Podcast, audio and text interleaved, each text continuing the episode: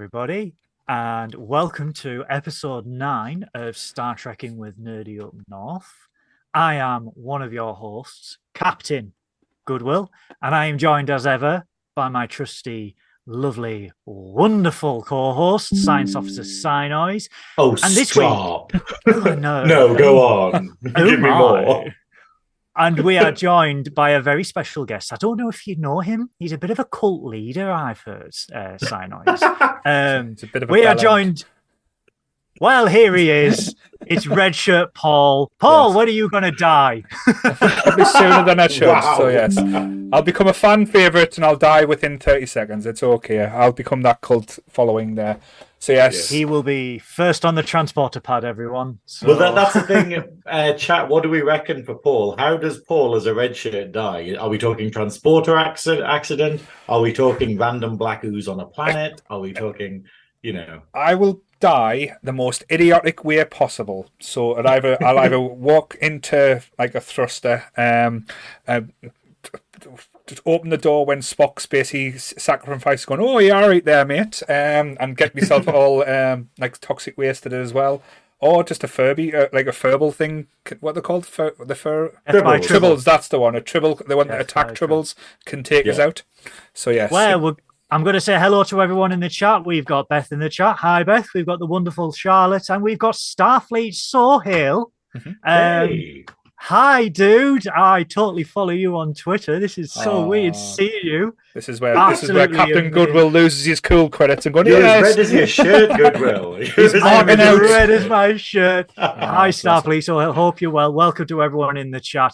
Like I said, we are here to review episode nine uh, of Star Trek Picard, which not not really not much happened, guys. Mm-hmm. it was a bit Uh, boring. Yeah, it was, bit it of was a- a bit of a quiet filler, episode, really. If we yeah. think, oh Christ, man, can you imagine describing this as filler? but, but before we get to that, guys, um, how is everyone? Um, what have you been doing this week? And also, I think Synoiz is doing something quite small tonight. I'm not sure. I think something, something small playing. tonight. Well, that that's most of my Well, weekends, darling. We'll, we'll ask. we'll Um, ask the good old red shirt first. Um, Yeah. you how, have you, bastards. how, have you been, how have you been, Paul? I'm not bad. Like we covered after Nerdfest and the stress of that that was, and like say how successful and well we did as a team handle that situation. Since though we've never been uh, in that type of environment before, which I think everyone acted perfectly. Which again, I don't give the team much credit. I normally just give them shit. So you all did did me proud. oh, Um, stop. even me and Graeme in the crowd for the cosplay competition saying the most inappropriate things and doing RuPaul drag race references and to, to the horror of a lot of different p- parents and families which is going to happen when you get us involved but yes um but I just wanted to say as well it is an absolute honor and a privilege to be part of uh, nerding uh, Star Trekking with Nerdy Up North. I was going to say nerding up Nerdy Up North. Um, it's I'm normally in the back doing everything in behind the scenes, but because of listening to this podcast and listening to Making you sure you're guys not talk- a changeling. no, Yeah, he's definitely a changeling. Yes. No, Listen it's to fine. you guys talk about how good this season has been. I did basically watch the full season within three days. Um, And last night's episode, of course. And I just want to say, it, I know you keep saying this is the best, like, this feels like Star Trek. To me, it doesn't feel like a Star Trek TV show because I was more of a fan. I think we've discussed this in the Star Trek episode of the movies, like the old movies, the next gen movies. I even like the Shiny Light movies as well, uh, to a degree. um, this season feels like a next gen movie. Yeah. And that's probably the Yeah. best thing I can say about it. And it's got all the little things for all the Uber fans and the Uber like Uber Star Trek nerds. But like for the casual fans like me, it's brought new life into Trek for us. So I'm very appreciative of season three. So thank you guys for getting me into it. Oh no. Um, Yeah. the, more, the more the merrier. The more people that watch it, the more chances of spin-offs and uh, you know Star Trek going from strength to strength. True, but we're Um, not going to but- get the spin off we want, are we, guys? Well, Well, you never we'll know. We'll no, the, you know, if there's a rule in Star Trek, and we'll get to it uh, when we get to that scene. But um, Science Officer Synoiz, um, you are doing something rather special for the next 24 hours, aren't you? I'm I'm doing something crazy. I'm going to drop the first f bomb of the chat. I'm doing something fucking crazy. Uh, we're basically after um immediately after this, like at 9 p.m. tonight. Uh, I am going on to Twitch to do a 24-hour gaming stream uh, in uh, for charity to raise funds for Saint Benedict's Hospice. Uh, yeah, it's been a bit of an intense week, if I'm perfectly honest, and I don't want to bring the mood down because we're talking about wonderful, wonderful uh, Trek. But yeah, um, but basically, a friend of mine took ill a couple of years ago and was given like months to live, and survived. Basically, they were all like, "What the fuck?" and survived, continued on. But then it came back, like um, like uh, last year, and yeah, so we decided to do this stream just to kind of raise money for the hospice. But then this week, like on Tuesday, in fact, we got the news that she'd passed away. So Oh, it's it's a it's a crazy one. Like it's been a roller coaster week for me because I just find myself crying like randomly doing stuff. But it's like so it's keeping busy and trying to do what you can. And I think in these situations, it's very easy to feel totally powerless Mhm. because there's nothing you can do about it. So if I can do a crazy gaming stream and you know keep myself awake, keep me myself and my mate Ian, who will be here, awake, then hopefully we can raise some money and that will be helping the next people who need to use the service. So Right. yeah, so um we'll be That's a- doing that. That's amazing, but and I love that as well because it's never a nice thing. And like say, I I- I know this probably doesn't seem like an empty. I hope it doesn't seem like an empty gesture, but we are here for you as always. And like Mm. anyone goes through the bad things, bad bad times, even the best of times. I've noticed through the community as a whole, we do try and support and be with you. And like I say, hopefully a few nerds will pop in. And as I said, keep spamming the group tonight, every hour on the hour, about what you're doing. Like, and if anyone complains, they can fuck off. I'll kick them out. um, Yeah. So yes, so we love you, Graeme, and like I say, thank you for doing that as well. Guys, if you are. Sorry. if you're if you're if you're around and on the stream, then basically you can request games. So what I'll do is I'll basically have a lot of retro emulators. So if you have a game from the NES or the SNES or the Mega Drive or something like that, it's easy enough for us to get them. Mhm. Um, so basically, like you if you want us to play them, then basically you know you can do that, and we're gonna have some community games. So like you know like Among Us and the Jackbox games and stuff, so that the people who are on the stream at that time, we might even start off with one of them. It depends how many people join within the first like couple of minutes and stuff. Um, and then basically people can join in as part of them, which should be quite fun.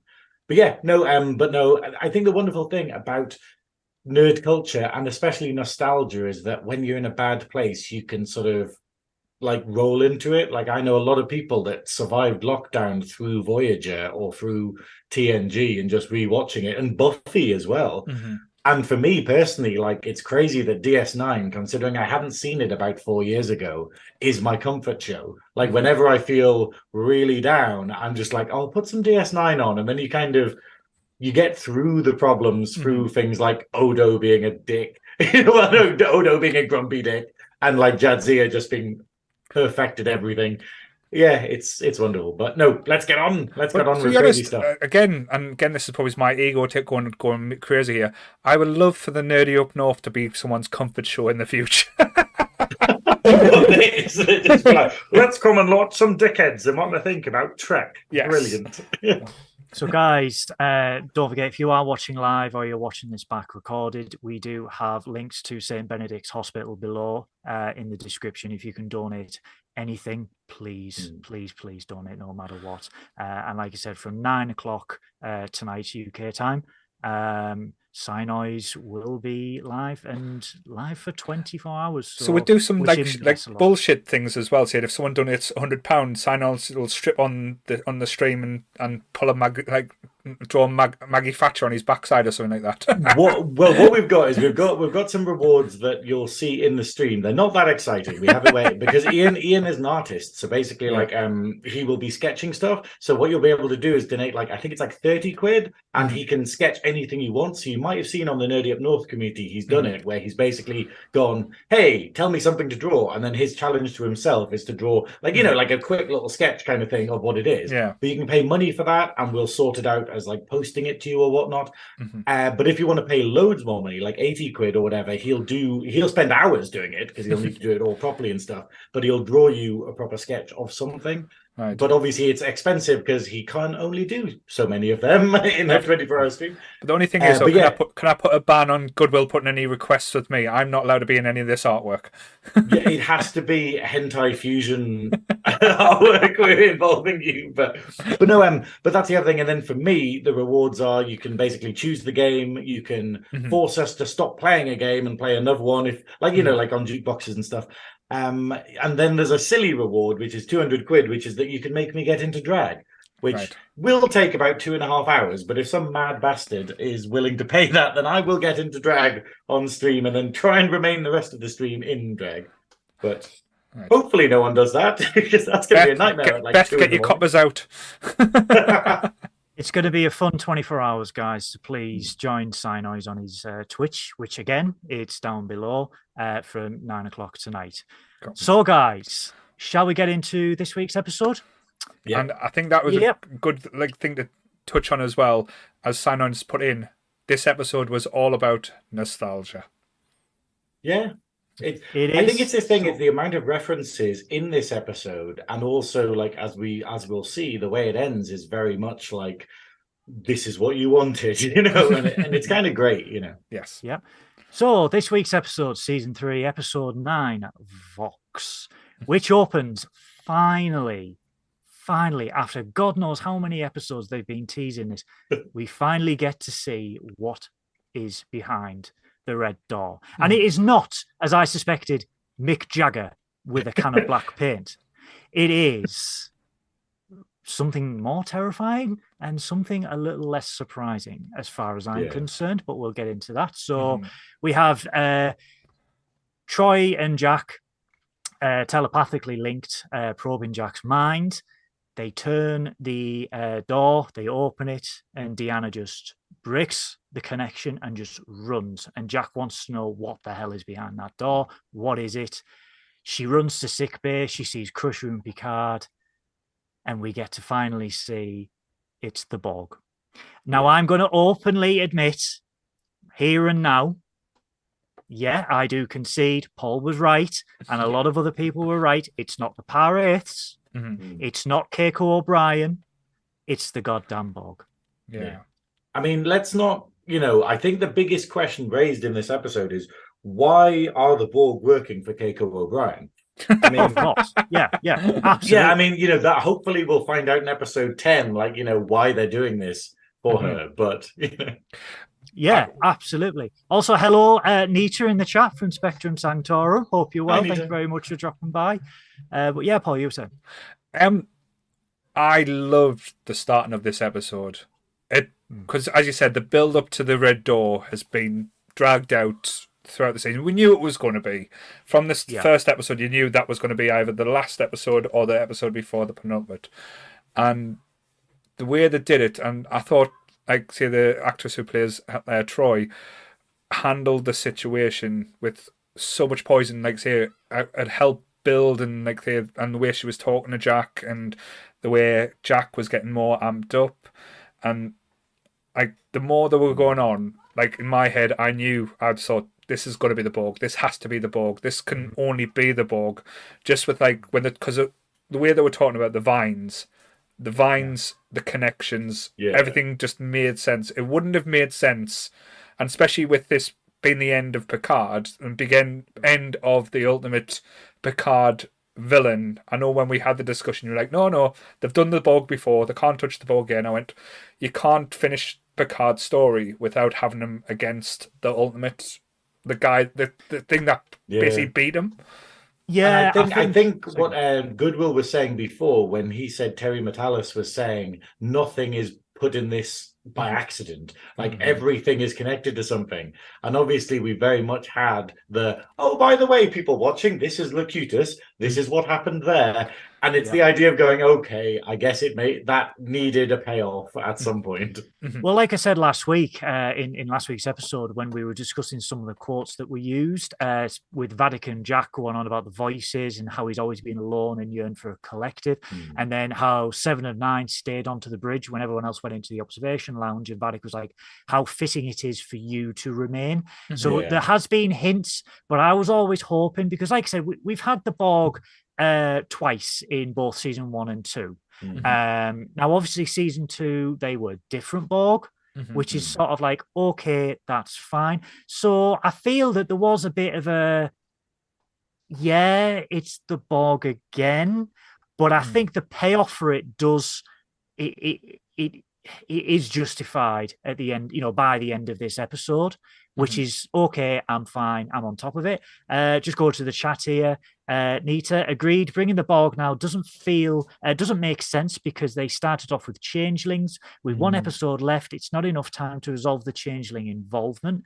Mhm. Yeah, I sort of got that feeling in this episode with the lack of changelings as well. So Yeah. hopefully, it, they may pay it off next week. In, I, in- I I I agree. get- I really, I think it needs payoff for the changelings because the fact is, I'm as excited to find out why they're doing this. Like, what mm. payoff is it? Just revenge? Is it actually have the Borg offered them something? I think we'll find it out. But I would be very annoyed if they just went, "Oh, they were just a plot device. Oh, we just needed a villain, so we just picked one out," kind can, of thing. Can you I have?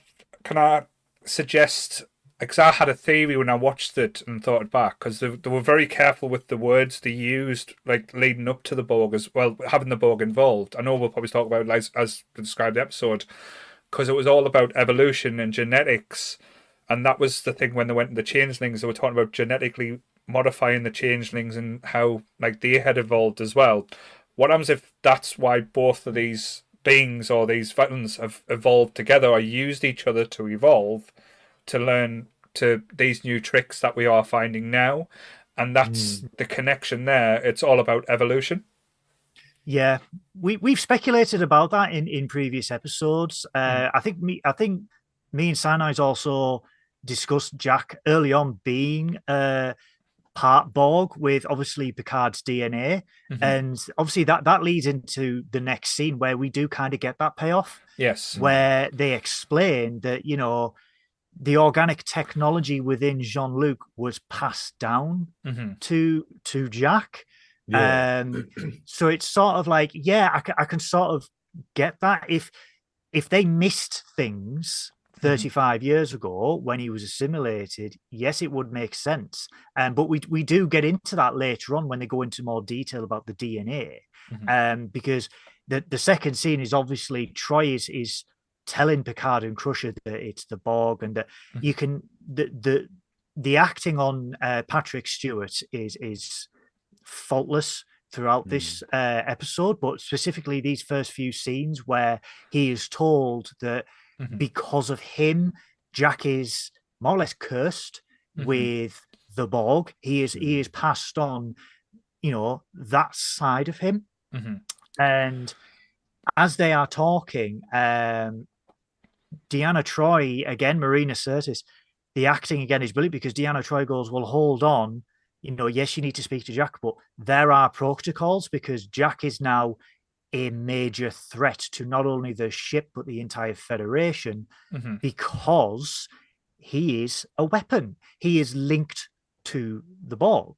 hmm Um, so Picard goes to Jack's quarters, breaks the news to Jack that what is wrong with you is essentially I have passed to you Borg technology, organic technology, Mm. and this is why you can hear them. This is why you don't feel uh, normal. And I must say, Ed Speleers's acting in this scene is absolutely top notch. To see a man come to terms with who he is, break down from that, and then, excuse the pun, adapt to it yeah.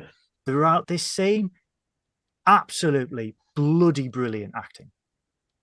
I think I think it, it's phenomenal. Like it's really interesting how they've done everything in this one. Like I love how Paul was going like, oh, you know, Troi is such a good counselor and so sort of like understanding and with him. And then she opens the door and she's like, no, fuck this. You know, it just has the has the proper like fuck and then Mhm. runs off. And uh, I like the idea of we don't actually get to see her say to Picard and Crusher, oh, it's the Borg. So she probably just runs in and she's like, it's the fucking Borg. And they're like, oh god. And then it immediately cuts Yeah. to the next scene Mhm. like no Yeah. preamble but it's i think that the acting is top notch in this because of the seriousness of the situation and what nita's pointed out in the chat is that you know like how horrendous it is to basically just be like, oh yeah, you didn't have that uh, aromatic syndrome. I know you didn't have aromatic syndrome. Aromatic syndrome, death by The- guys. That's it. Um, uh, but you died anyways. That's great. But Mm. I, I think it's really interesting though, like the idea of. Do you reckon this was the Borg's plan all along, or do you reckon this is accidental? Because it's terrifying to think that anyone in the Trek universe that has been assimilated, like considering in season one we're talking about people being unassimilated, Yeah. Mm. they are they still actually affected by this? Is this something that will exist in all children of anyone who's ever been born You know? I did Mm. want to bring this. I did want to bring this up because let's let, let's take a moment to to to bring up that more than Picard have been assimilated and then disassimilated or or, Mhm. or regained or re reacclaimed back. Mhm. If you look at Voyager, B'Elanna Torres was assimilated, Yeah. Mhm. was reclaimed, and then gave birth. Mhm. To, to be fair, all mean- all of them were assimilated. There was that Yeah. random episode where they all got assimilated and then just went, "Oh well, just did that." But does that mean that Tom and B'Elanna's kid Yeah, has this same thing. You know, if if you look at it, you know, is w- was this technology there with the Borg? Did they do it to everyone? Why It's- would they do it? I to think sounds I a everyone? think bit- the thing is though, I Yeah. think that opens up too many plot holes in the Hmm. regards of why did they go so hard for Jack Crusher if There's more they could just there. get anyone who's Yeah. been unassimilated. So it must have been like, and and it makes it a bit weird where you just go, oh, this was just a really long game Mhm. that they knew that Locutus would get unassimilated or whatnot. Yeah, because that would, that feels a bit weird. I don't Yeah. think the Borg think that many steps ahead. to be fair though, what's your the, thoughts? that would that would be like the Borg thinking that they would fail. Because Yeah. the, the Borg always one-minded that they would never be defeated, or they they can they are the perfect be- be- race or the perfect being. Hmm. So why would they have the mindset that someone would be unass- unassimilated? That that to me doesn't yeah. sound Borg-esque. So it could be like say a completely situation where they're trying to change human DNA, and this is just a side effect of what kind of happened. And I would Yeah. I would accept that Potentially, to be fair. Yeah, potentially, because in this scene we see that, like I said, Jack adapts to the situation and then makes a decision. Because because Picard says, you know, we need to take you somewhere safe. We need, we're, we're going to take you to Kessler on Vulcan, Mm-hmm. uh, where Jack just goes, "That's not an institution, that's a prison where Mhm. they'll, they'll mind meld and they'll bottomize the Borg out of me." And Jack takes his essentially his destiny into his own hands. Mhm. Um, we find that there's the security posted outside, um, and he realizes, you know, this was never, you know, it was never going to go his way. So he Mhm. takes control of the security guards uh, and says, "I'm going to find her. I'm going to find her, and then when I get close to her, I'm going to show her who I really am." And Crusher begs him not to go. Mhm. Um, but he essentially they don't have a choice. He's got control. He can take control of who, who of whoever he wants. He Mhm. boards the shuttle, turns off the transponder, goes. Goes off like and a then- petulant little child. Yeah. Yeah. But we get this lovely scene between uh, Picard and Crusher where he goes, he inherited the worst of me and the best of you. Um, and Crusher, again, she goes, you know, I gave Wesley space and I lost him to it. Mhm. And I kept Jack so close that I couldn't see what was in front of me. Mm, And it must be hard for Crusher to lose two sons. Yeah. Yeah. No, that's it. Uh, Nita in the chat is agreeing that like uh, Picard was Locutus was an exception, where this is like just a long game that the Borg have had. And I don't know, I it doesn't sit well with me because it feels a bit like we've that wasn't the plan originally. We've just made it up now, but it's a cool Yeah. plan. you know, Yeah. if It we is, accept it into yeah. canon, we're like, actually, what an amazing plan by the Borg. I would feel a bit like cheated Paul if they did it that they way. knew they'd yeah. fail. You know, Yeah.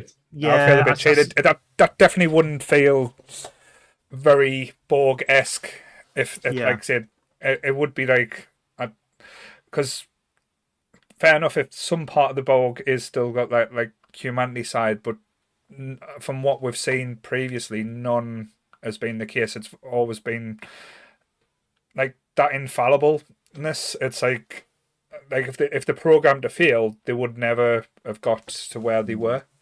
I mean, Yeah. have we had a situation where we've had plans inside plans with the Borg before? Like the only thing I can think of is obviously in Voyager, they very much have a kind of, oh, we tricked you kind of thing. Mhm. But Yeah. aside from that, they tend to be very straightforward. They tend to be like, hey, we came in and we took it, everything over with power. And you're like, oh, well done. You know, But uh, we do get a lovely exchange between uh, Data and Picard, which I think is is very symbolic of old friends. yeah. uh, where you know Data has no words to comfort Picard, but just a little, you know, a little Yeah. shoulder hug, and I thought that was that was quite. Mhm. That, that is symbolic of two old friends who can't really show well data can now but couldn't Mm. really show emotion Mhm. but they express it in such a subtle way that you know it's endearing um, we get a dead quick scene where Jack arrives at the coordinates that he has felt from Mm. the Queen's voice. Uh, Mhm. Shout out to Alex, Alice Krige, the original Borg Queen, Mhm. uh, in, in it- this episode. is it actually her? It is Because I remember in her, the yeah. corridor scene, in the corridor scene, I was like, is that Vadic? Like, did they use Vadic's voice there? Yeah, I couldn't tell, but um, It's the original Queen from First Contact, so I am super excited for that. But he arrives. he arrives at the uh, coordinates at the nebula, which, according to Terry Matalas, is not what it seems. So we'll Mm. find out next week what that is. But that's the thing. when it Um, come to the nebula they were stuck in before, there was something not right about that before. How it was kind of sucking them in type thing, and they, they were talking about patterns. but again, to harp back to what Goodwill said and what Graeme said, everything's there for a reason. So mm, Yeah, exactly. And Terry Matalas has, te- has teased that where, you know, when Jack uh, warps into the scene and then there's a transwarp conduit detected, and we see that huge Borg vessel, Mhm. that the nebula is is not what it seems, and it's not really a nebula. So we'll, we might find out next week uh, mm. what what all that is. But then we go back to uh, LaForge, who was called Picard down, um, and then they find out that when they've analyzed Picard, there was a new like the reason why Vadic stole Picard's body and took the part of the brain with the aromatic syndrome, um, aromatic syndrome. Sorry, yeah, aroma- um, you know, aromatic it's syndrome. got it. It doesn't work. You can't say aromatic and put crispy duck afterwards, so it Mhm. doesn't work.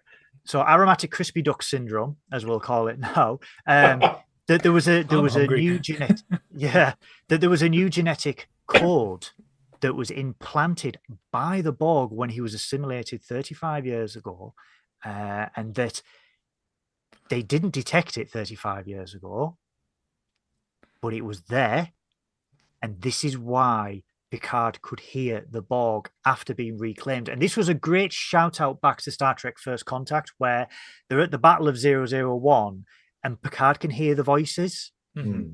And it's all because of this organic technology still implanted in his head. Yeah, it was super sense- fucking intelligent. Like I fucking Really died was, when yeah. they were talking about this. Like when Geordi and everything was explaining it, and then when they t- went on to tell you how it was being used, I was like, "That is a fucking amazing." Yeah. That, do you mean? theory. Do you mean as in like the writing, or do you mean as in the plan? Just the Like, the- idea, the like to actually yeah. think of that as an idea, just blew my fucking brain. I think it's scary though. Like it's the whole thing of like they they modified transporters to give everyone that DNA pattern. Obviously, mm-hmm. that's further on in the episode, I think. But how Yeah. Terrifying is that? Like how terrifying is that? Like when we talk about how the changelings were defeated by how easy it is to spread a virus. We Mhm. just Yeah. go, oh well, it's easy to defeat the changelings because they have to connect in the Great Link, and that's how you defeat them. But then when you Yeah. think about it, this is the per this is like the changeling revenge, Mhm. effectively. This is the equivalent of the changelings being like, hey, you put a virus into us where we network all the time, we'll do the same to you, This you know, through and it's Well, this is- terrifying. yeah, and obviously it gives payoff for the fact of why did Ro not want to use the transporters Mhm. in her Yeah. episode? And you're like, this is why, you know, they suspected. But this is how they find out that Jack is a transmitter for the Borg and who is able to send instructions to anyone Mhm. uh, who who has this, you know, who who has this DNA. Uh, so they go, well, that's why the changelings wanted him because they wanted to weaponize him. Why we don't know. because obviously at this at this part of the episode they don't know about the transporters. So Spoilers. they make the yeah spoilers. They Sorry. make this, they they have to they have to warn the fleet, and they don't have any other choice but to go back to Earth where Mhm. Frontier Day is carrying out. Um, and then we get this lovely, lovely, lovely ship porn scene where we get. Drop down of Earth, we see Space Dock, and then we see the Enterprise F coming out of Space Spock, Space Spock, Space Spock, Space Spock, uh, Space Dock, commanded by Admiral Elizabeth Shelby from A Best of Both Worlds. She has had a fair few promotions since she's been in A Best of Both Worlds for 35 years. She's practically running the goddamn show. and and I was annoyed because I thought this was someone else. I did not realize who Shelby was when hmm. when I watched the episode, and I was like, "Oh, I thought she was a villain. Like I thought she was an evil admiral." But I'm like, "Damn it! Now we have a good admiral, She's a good admiral. a good admiral. Like there's only like one of them hmm. ever. Like even Picard own class as a good admiral because it, not the shore anyway. it's one of the things because you're expecting because like when when we got that character, that's not who I thought we were going to see. Uh, because Yeah. they've been hinting at her, they've, they've mentioned her name a few times throughout the uh, the season. I would have put money that Janeway would have been on that chair. Yeah, That would have been Oh, yeah. my, my like shout. So when I initially saw the grey hair, and I was like, "Oh, crass! It's it's going to be like a- an older version of Janeway," and I was like, "Oh, Yeah. that's not her." Next, it was it was a hell of a it was a hell of a cameo because Mhm. Elizabeth Shelby in the Best of Both Worlds was very career minded. She was a great guest uh, character Mhm, in that two parter. Um, I originally thought it was Nechayev, mhm. um, who was the admiral in the Next Generation, but when it was Shelby, I was like, oh damn! And then commanding, obviously. This is the first time on screen that we've seen a new Enterprise, the Mhm. Enterprise F. Uh, for those that play uh, or don't play Star Trek Online, this is uh, the ship from the game that they have now made completely canon, and this is a 100% recreation of that ship from the game. Mhm. So for the last 10 years, that's been in what's called beta canon, Mhm. um, in you know like books and everything like that, and they've they fully realized that this is you know this is the next Enterprise from the game, and it's now in this. They've done this a lot with ships, which it's it's very good because it's like oh, all these ships that you play with in all these games, yeah, they're now canon, so they're Mhm. all Yeah. you know real in in canon it's so Um, good. but it's a beautiful shot where the Enterprise is leaving space dock, gorgeous fireworks, and they're going on about the NX-01's first flight 250 years ago, boldly going, and I'm like, I am here for the Star Trek Enterprise love, the Bakula love. Mhm. Um, I just needed Faith of the Heart to play, and I probably Oh would have. God, can you Oh, imagine? no. Or, or wheelchair. Scott Bakula running across the screen, ripping his shirt off, just saying, "Graeme, I love you." Yeah, Yeah. I would, I would have been. I've got exactly um it was a beautiful uh beautiful beautiful uh scene we then cro- uh, cross back to jack who beams onto uh the borg vessel Mhm. which is this is very reminiscent of uh first contact voyager borg vessels where Mm. it's dark it's dingy there's Mhm. strobe lights flashing I'm glad that we're seeing it though, because this is what I fucking loved about the Borg. Like I loved how claustrophobic and you know, I I don't I think in the previous kind of stuff that we've seen for the Borg, like since Voyager, Mhm. it's it hasn't felt like Borg. It's felt a bit too Yeah. sort of high technology. Whereas this is Yeah. the whole point of a Borg ship is going, no one lives here. yeah. There's it's literally every bit of space is used. There's no Mhm. chairs. You know, there's there aren't any chairs on a Borg vessel. There aren't any like control panels. Effectively, it's terrifying in a because in no concept. borg and this looks bec- great. because no borg Synoiz have Mm. sciatica so they don't need chairs That's- maybe, naproxen maybe they they are more advanced than us. Maybe Yes. But we I, are we are the only cult with all the back issues. yeah, guys. fuck the shit. But I absolutely adored the green neo neo lights that they used as well. Like they proper made everything ping, and it there was like a kind of like a Giger feel to it as well. There was very. I wouldn't be in a misk if you seen a Borg uh, a xenomorph walking Well, across this the. is the thing, though. I think the original Borg were very much like that. It was very much that kind of yeah. Giger-esque, like um corruption of humanity. Like the idea, because Yeah. obviously his whole thing was a cyborg type creations. Uh, I love what Nita's saying in the chat about basically they couldn't use Janeway because spoilers, they'd have to kill her off. And we're like, yeah, let's not do that. Let's Yeah. no, yeah, but I didn't expect it. I didn't expect to be. Well, like say when we come to spoilers later, how many deaths happened in this episode? That that one that, or two. yeah. One or And, one or and two. with my name, I'm a little bit nervous getting like hot on the cover with like being the red short pearl. That that is here. Good Goodwill's going to pull out a phaser and start blasting. Uh, just just make sure it's on stun, boy. but but this is this is this is also inter- intertwined with uh, Shelby going on about uh, the the advancements in the fleet, and they go on about fleet formation, where every ship is synced, uh, and we do get a lovely shout out, and I know Synoiz has, has referenced this to Pulaski, Yes, I, I wrote this down. Pulaski. Pulaski, Yeah, the greatest there, doctor guys. in Next Gen.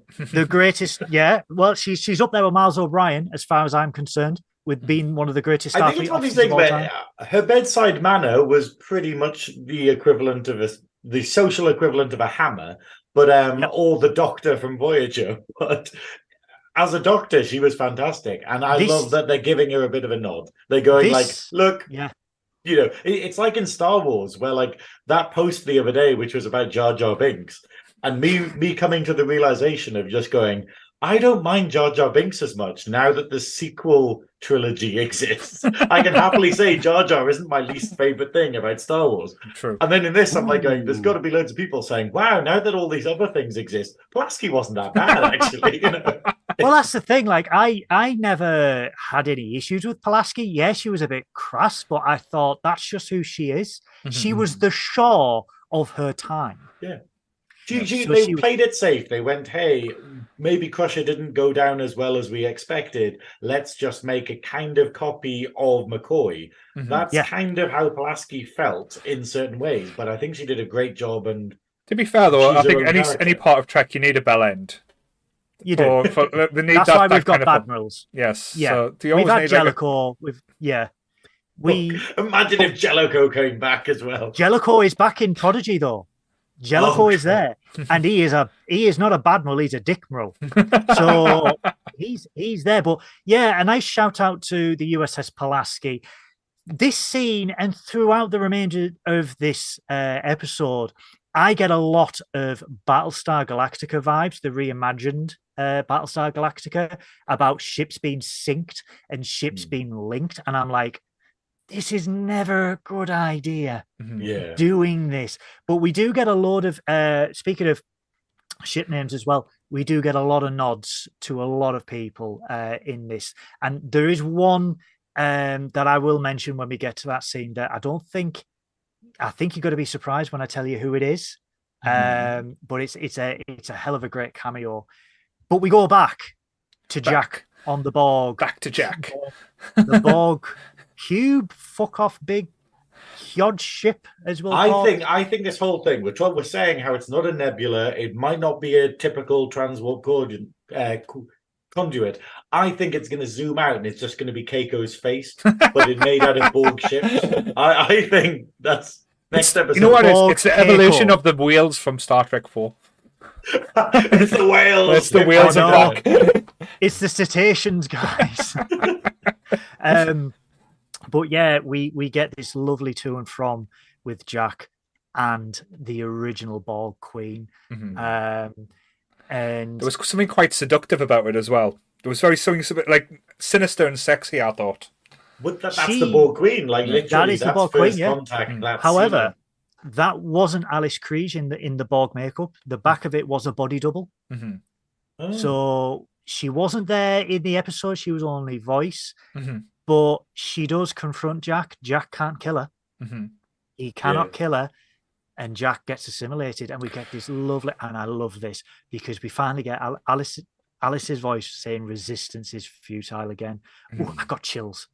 I I really did get chills. She is a terrific actress and voice actress. I've got a It's fine. theory. Oh, go on. so could it it- could it be rat? Could it be bunnies could it be Or- bunnies? or maybe midgets? It's bunnies, bunnies, bunnies. But yeah, um, Buffy's episode in two weeks' time, guys. Uh, but um, yes, because they made a whole thing about Jack being assimilated. yes. I think he's allowing himself to be assimilated to assimilate her. Ooh, very Voyager. hmm But yeah, I, I think I, I think it's the idea of you know spoilers for later in the episode, but I think the way that they'll get out of this situation is Jack. Yeah. I think it's the idea of It's- it's, it's- all on Jack in a way, Yeah. and Yeah. yeah, and I think that that's probably going to be the case. But it, but it's also the fact of like you know we're saying the Borg have this plan, and they've had it in the works for a long time. hmm I don't think they've considered all of the possibilities because they've uh, misjudged humanity quite a lot throughout the various seasons. No. So, Uh, so Synoiz, I Hmm. have two things for you. Firstly, Nita Are says, you a I think- Klingon? I'm clinging on for dear life. That's what Okay. my pants so So and Nita- Nita's asking why I'm hating on Keiko, and I'm like, oh, oh, oh, oh, we should. that's what I was going to ask. Yeah. Yeah. So she also says, I think the transconduit will be something new uh, that comes from what Janeway did by destroying uh, the original Yeah. one in Voyager. But yeah, They put a sign up saying no about- Janeways. tell like, about, oh, damn, she can't use it now. tell Nita about the Keiko theory. Oh, Nita, Nita, this have we got time? it's joke. This is the equivalent of your for butt bugs, Nita. but I was I, I was I was listing like the greatest villains in all Trek, and obviously you just stuck like Keiko in there. Oh, like, yes. Literally. Speaking watching- of- oh, sorry. Speaking of, shall we get to the poll I did? Um, oh, yeah, the poll. of last week's episode. What have we learned from the internet? Never last put a week, silly guys- option on a poll because it will always win. That is so the last week, guys, I, I did a poll on my Twitter. Um, who is the big bad uh, in Star Trek Picard? Was it the Borg, the Pirates, Species 8472, or Keiko O'Brien? And with 14 votes and 36% of it, it was Keiko O'Brien. So if that's not canon, then I don't know what is because Yeah, I mean, goddamn, I mean, Terry Matalas needs to catch, uh, get with the program. Really, I mean, you know, he really does. Yeah. Good God, he he really does. Um, But I, but I yeah, love the idea of just like the, over the course of this series, we've been joking on about the fact that the big bad will be revealed to be Keiko O'Brien. Just be Where's like, Miles Miles O'Brien? Where's Miles? I'm bored, Miles. Again, I have said this every. I have said it for the last month. We would have resolved this within three episodes if Miles O'Brien was here, because Yeah. he is the greatest Starfleet officer who ever lived. I mean, Data Data is kind of cool. Like in the last episode, Data retaking control of the ship and managing to fire Vadic into space. That was all cool and stuff, but I think O'Brien would have done it faster. Oh, So- hundred you know, like faster Oh, than a positronic android. But no, uh, but basically, Nita, the, the joke is obviously me just hating on Keiko O'Brien because of like the the fact that she they don't write her to have many good attributes in uh, DS9. We'll just say where it's like she's purely there to make other people's lives hell, not on the scale of uh, what's her name? Um, uh, Kai Winn. Not on the scale of Winn, but Oh, it's no. still funny to joke about it because Winn actually was a villain, but Keiko wasn't. But uh, yeah, so we've been doing that throughout this series, and I, I I'm just still playing along with it. to the fact that it's going to be a reveal at the end, be like, oh, by the way, Then yeah. then he's going to have it. Then Graeme's going to have his Khan moment instead of saying Khan, he's going to shout Keiko. Keiko. Just just a quick aside. Uh, my ex girlfriend was called Kine Win, and I just thought, yeah, no wonder we broke up. You were she one was of the called most what? e- Kine Win. Kine Win. Yeah, I thought no wonder you broke up because you're one of the most Please evil tell me she Bajoran did, she leaders. did she call you my child during sex? No, Did but she did. did get I was going to ask by if the she did, did she go pirates. ask them out, but that was probably probably like say a different su- subject there. wow. Okay. Well, Moving Moving swiftly on. on. okay. On So to she moochies. things less terrifying. so i.e. we get the reveal. We get the reveal uh, on the Titan that uh, Picard's genetic code hmm has been used and implemented within all the transporter systems within Starfleet. Terrifying. Can I give a shout out for this scene as well? Because Geordi LaForge, fuck me. God like damn it. I was nearly in tears. Like this guy broke me, and like when when the realization came through, and then when everything kicked off, like, wow, this was just probably the best acting. Again, I know we've had great acting in the scenes. This was far better than anything we've had all season. Oh yeah, a hundred percent. And the, you know the the realization that because they've used this this part of Picard's DNA, this Borg mm. augmented DNA in the transporter, that essentially they have been assimilating everyone without them knowing for God knows how long. And this is how widespread it actually is, which is a it is a terrifying thought to Mhm. think that you are being reconstructed and then extra DNA is being added into your genome Mhm. that can just assimilate you at the drop of a hat. Yeah. Holy shit. Mhm. Yeah. I mean, it, it kind of does that thing because I think one thing that Trek hasn't really gone into that a lot of other sci fi shows have is it hasn't had much sort of fear of technology. We haven't had much like, is it, I don't know, technophobia, I guess? Mhm. Yeah. You know, apart from because it's the fact that in Trek, technology is always great. Like technology is always there, and then anyone who doesn't get with the program, like Pulaski or McCoy and stuff, they're like, "Oh, you have to use a shuttle. Oh, you're not, you don't trust the transporters. Oh, you know, you're old hat." And then to have something like this is kind of on the level of body horror of Mhm. going, "Hey." You know, like you you have been messed up by something that you trusted, like and and how many how many the the implications of this across Trek is terrifying because it it's almost like that episode that they chose to ignore about the whole hey we're tearing a hole in the war in you know in um in space when we do warp and stuff we should stop doing it and there could be massive consequences Oh, Oh, yeah. the worms. um but you know but I know we discussed that but um but no this one is something where you could happily build on this in the expanded universe and be like whoa you can re maybe people will stop using transporters or maybe Exactly. they'll that that's the thing I thought as soon as he said it's like this is going to have wider sp- like wider reaching things. So any trek that comes after this, this has to be a reference point because Hmm. they're going to have to scrap. Like in my idea, my eyes, this is going to have to be scrapped because people can always weaponize transporter systems now.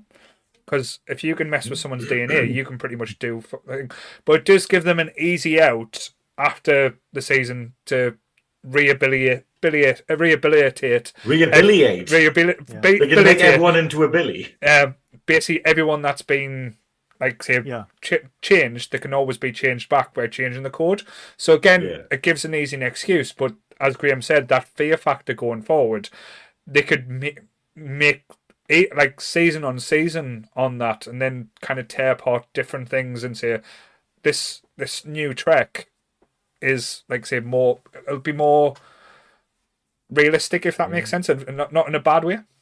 I, I think um hey hey Sancta, uh, Spectrum Santorum. Hey welcome to the stream. Um I I think this is going to be the marquee Mhm. episode. Like this is going to be the you know this is going to be the Dominion War of this series where it's Mhm. the fact of if they build on it later this can be the oh remember when that happened and it seemed innocuous to start with but now it has massive consequences like how the Maquis are viewed at the beginning of Voyager and throughout and stuff and how uh, the Dominion War is handled after that and whatnot. I and all the destruction of like Romulus and stuff. I think, yeah, this is the thing where I think I'd be quite happy if they were like, hey, remember when that happened? And now we've Mhm. still got people who are suffering for it, people who can't be turned back properly or something, or people who actually, Mhm. yeah, well, obviously, as we'll see what happens later in this episode, I think a lot of people are going to be fucked over for quite a while. It will have. Um, I mean, the, the problem is with season three of Discovery in the 32nd century, transporters are still there. So transporters are still mass used. Mhm. Um, I think, though, in the foreseeable, it will have ramifications in regards to yes, they're going to have to redo transporters. They can change the code, which Mm. is fine. But what you have done is potentially created a generation of transporter phobias and people who are apprehensive about using the system. McCoy was right. That's all I'm going to say because that that dude Great Scott. hated. Yeah. yeah. Hold on, That hey, dude. Pulaski was right too. Pulaski was right. And it you know they hated the transporters for a reason um and this is going to have serious ramifications um I if- just thought if you used to that's make the them road. seasick. To be fair, having your bits and stuff all jumbled up isn't going to make, make you like. It'll it'll definitely give you the shits. I tell you. yeah. To be fair though, I I kind of got a bit like I I'd be like that. I'd be very weird about transporters. But then again, the episode with Bloody Barclay didn't help. Hmm. You know No, where he exactly, where yeah. that where he finds the things in transporter, and you're like, that's horrible. You know. you know you know in his office at starfleet communications reg is going vindication Finally, they believe me. because And then he gets back to the sexy toy program, and you're like, hmm. Yeah, because I, this is the this is the point of the episode. Sorry, Paul, what were you going to? I was going to say I'm just laughing at Nita because she Jesus mentioned the bit that pissed me off. It's like oh, only transporters over over thirties are allowed because them are like are not affected. I was like, you bastards, you made me feel old, you cunts. Sorry. no, I'm, I'm not happy simulating. being over 30 if that's I'm very about. happy about being 35 right now, guys. That's all I'm going to say. But um, this this is the scene where everything starts to go to shit. Yeah. This is where they warp over to space dock above Earth. Um, the Titan um, is which is linked. Uh, Mhm. goes into fleet formation mode, um, Battlestar Galactica or anyone, and they, you know, communications are going to get shut down put a comms out, put a comms out, emergency channel. And Picard speaks to Shelby, which all props to Shelby. She hears him out. She Mhm. she does hear him Yeah. out, and he goes, you know, listen, we're here, changes have taken over, blah, blah, blah, blah, blah. and the communication gets cut. And it's like, oh shit. And then you see the LCARS displays all start going green and signals Yeah. being transmitted, and you think, oh shit, they have activated Jack because Jack was the weapon Mhm. they've assimilated him. Um, the comms go down, um, and then they realize, like we've just said there, the genetic uh, code is only for people who, um, in humans, have had uh, who haven't had their frontal cortex fully developed. Mm. So it's basically anyone under 25 or the equivalent age of that in their species will be assimilated, but everyone over won't be. But Mm. Bridge doesn't know that Mhm. and we see uh, Lieutenant Matthew Mura, the half Bajoran. He starts to make. He's had it tattoos. hard this bloody series. Really had it hard. Poor bastard Bridget. Yeah. I hope they get a spin off purely just to be like, yeah, this you, you kind of you've been through a lot, man. Mhm. We see Mura. We then see uh, Sidney LaForge, and then we go back down to the lab where Geordi's going. You know, locate Alandra LaForge, and he just all you hear is the life signs of Alandra LaForge are not compatible with what's on record, and you're like, oh shit, and you just That's see the faces, and you see them being Mhm. assimilated. And And that's when like, Geordi just oh. basically blew my mind. Like I say, I didn't think we'll get that level because it's the fear of taking over of taking over the ship, but the realization that it's not just the ship and the crew; it's his daughters, and that's Yeah. what just hit me harder than I was like, wow, that I didn't expect it to have as much weight because we've only had a season with these characters as well, but like they're very lovable. Like especially Yeah. the Geordi's so- Yeah. daughters, they're amazing. Really well written. Like that's This the whole is- thing. Yeah. And they have reason to be there. Like Mhm. I felt in this episode, like I've loved her through the, this whole season, but it did have Raffi where it felt like they didn't know what to do with Raffi. So Mhm. she was just kind of like there in scenes. But it's the fact of how well the season's been written that we've very rarely felt that. And that the characters that we have had were like, yeah, you have a reason to be in this scene, and I appreciate you being in this and whatnot.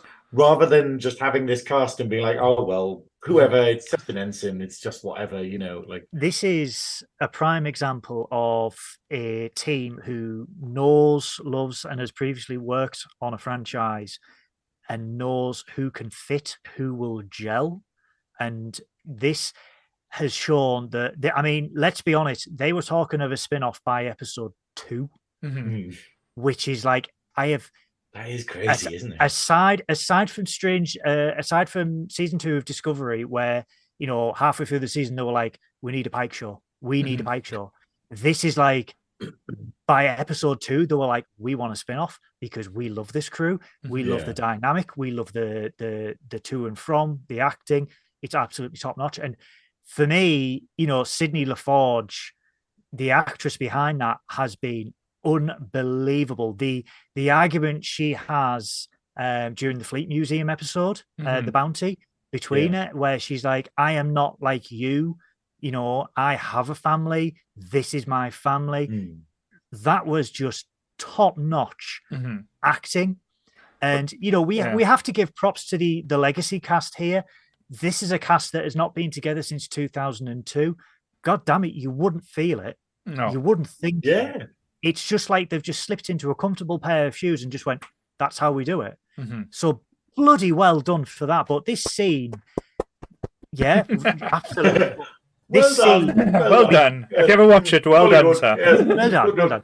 but we go back to Shelby, who regains communication, and she's saying, "What's going on to my crew?" And unfortunately, guys, Mhm. Shelby gets killed, and I am She'll, so no, pissed she'll off be at this. fine. She she'll be She fine. only got shot twice in the chest, so I'm sure two I'm shots. so pissed off. I, I I mean, wanted it more looked, Shelby. it looked worse. It, it probably looked worse than it was. I mean, was maybe we'll just give a flesh mild wound. energy, energy. Yeah. I can't pronounce it. Energy, and just be like, okay, well, she'll be I fine. I hope against all hope that she is not succumbed like Ro Laren because I love Shelby as a character and I I do want to see more of her.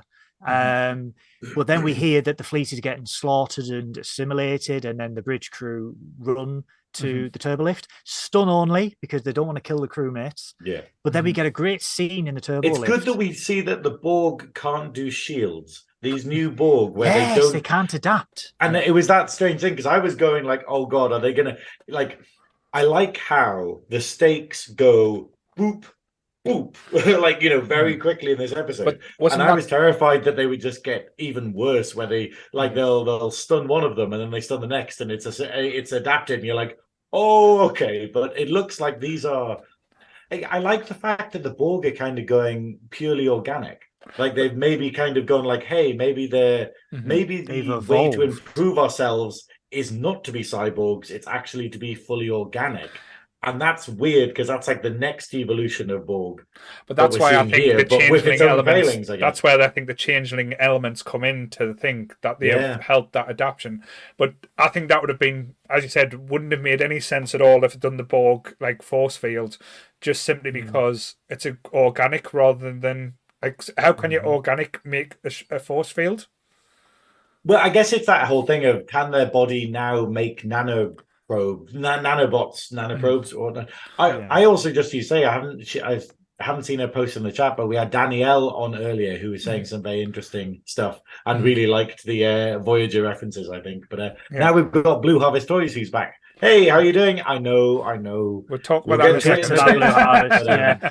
because we get this we we uh they're in the turbo lift and they you know, we have to get out of here guys we get a lovely communication from captain ben Bassat of the uss excelsior Mhm. who by the way guys was nolan north All right. really what like Yeah. uh, nathan drake himself Snake? Yeah. Liquid that's how he got. The, that's how they got the bridge back. yeah no, I, I nolan love the idea of like that's what I'll say for Nolan North, even though Nolan North voiced everyone. every, Yeah. every person who's ever been in any anime is done by Nolan North.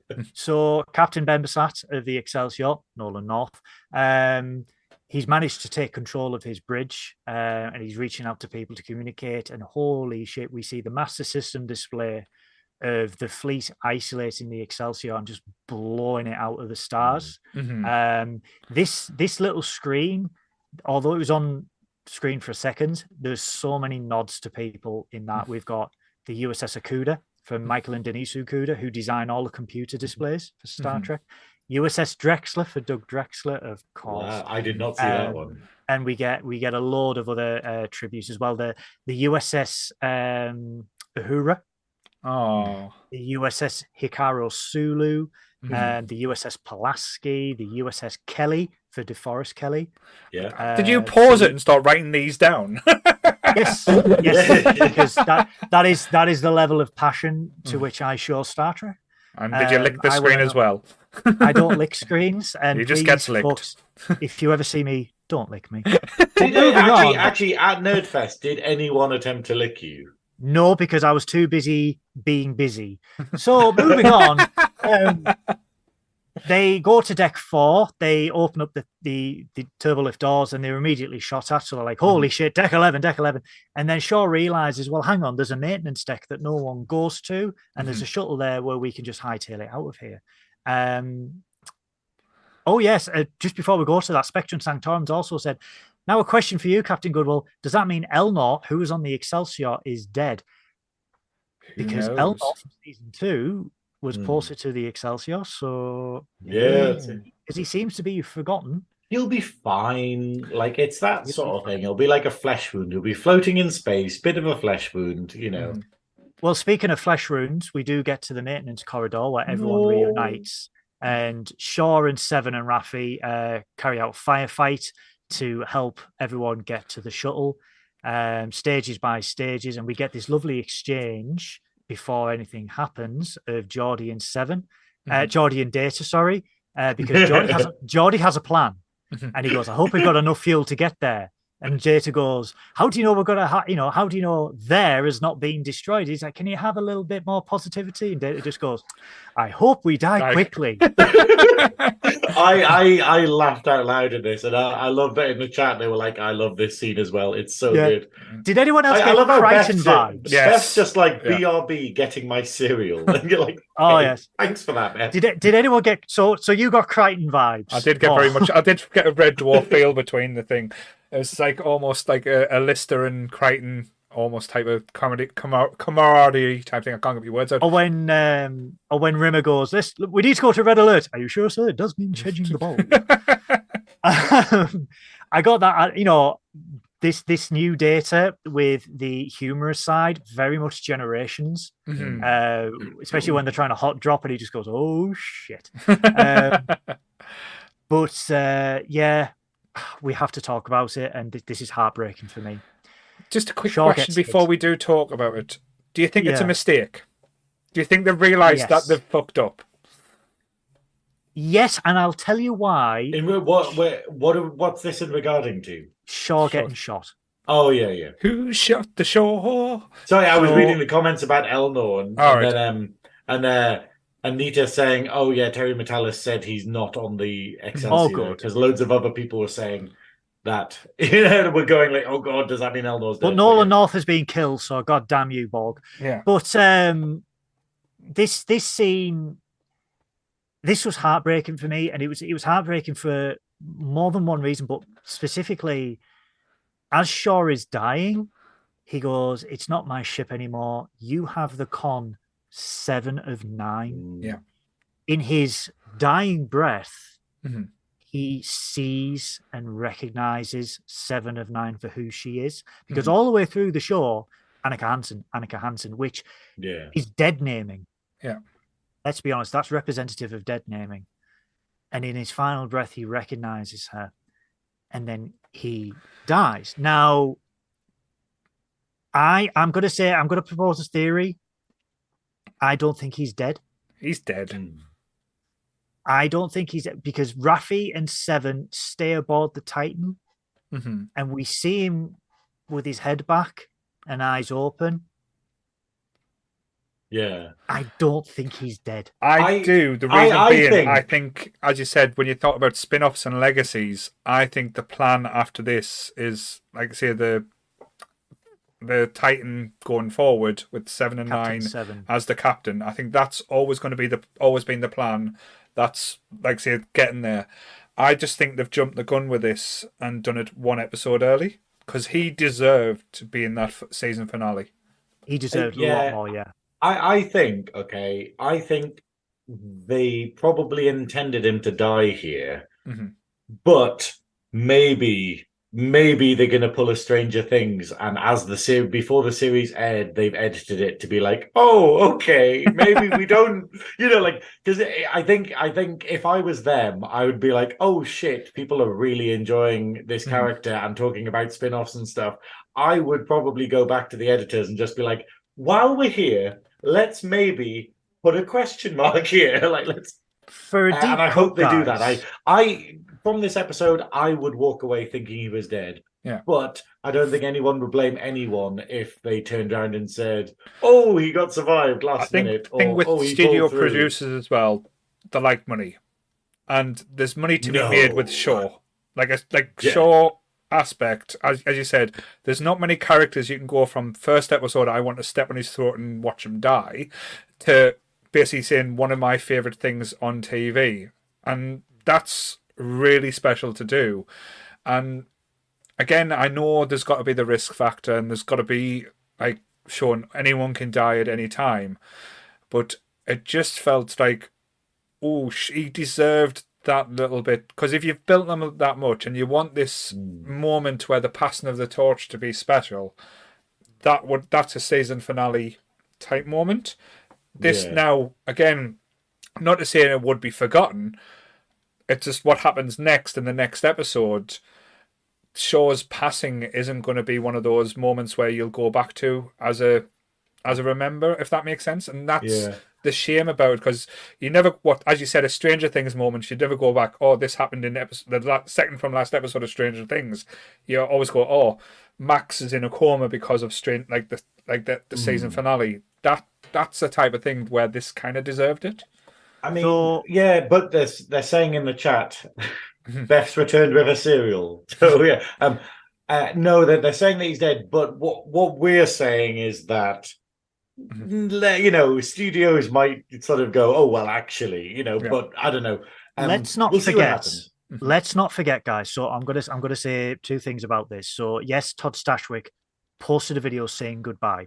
Mhm. That's fine. However, people seem to have- forgotten Shax from Lower Decks, Mhm. who died in season one Yeah. and just came back in season two. that is lower decks, though. But They- I get your point. But but yeah, but no one in Star Trek ever fully dies. Okay. Something Kirk's to come this back. out. They well, they flesh this out Mhm. in uh, lower decks because they there's this big mystery like how did Shax come back? And people just act like he never died. Like they just say he never died, he never died. And the reason is because if they told you where he was when he died and how he came back, it will traumatize you forever.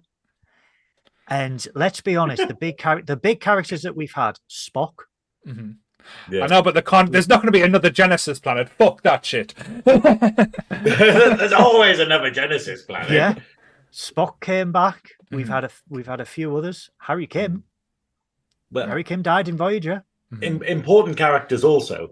Um, Yeah. you know, oh, people. Kirk's body is in Buddy Ensign. storage though. Yeah, but Hmm. with with Kirk, his body is in is in storage under Project Phoenix. Mhm. Yeah, Now there was a tie-in novel for this where they were able to essentially do a Commander Shepard on Mhm. Kirk before Commander Shepard was a thing and Yeah. reconstruct him and rebuild him.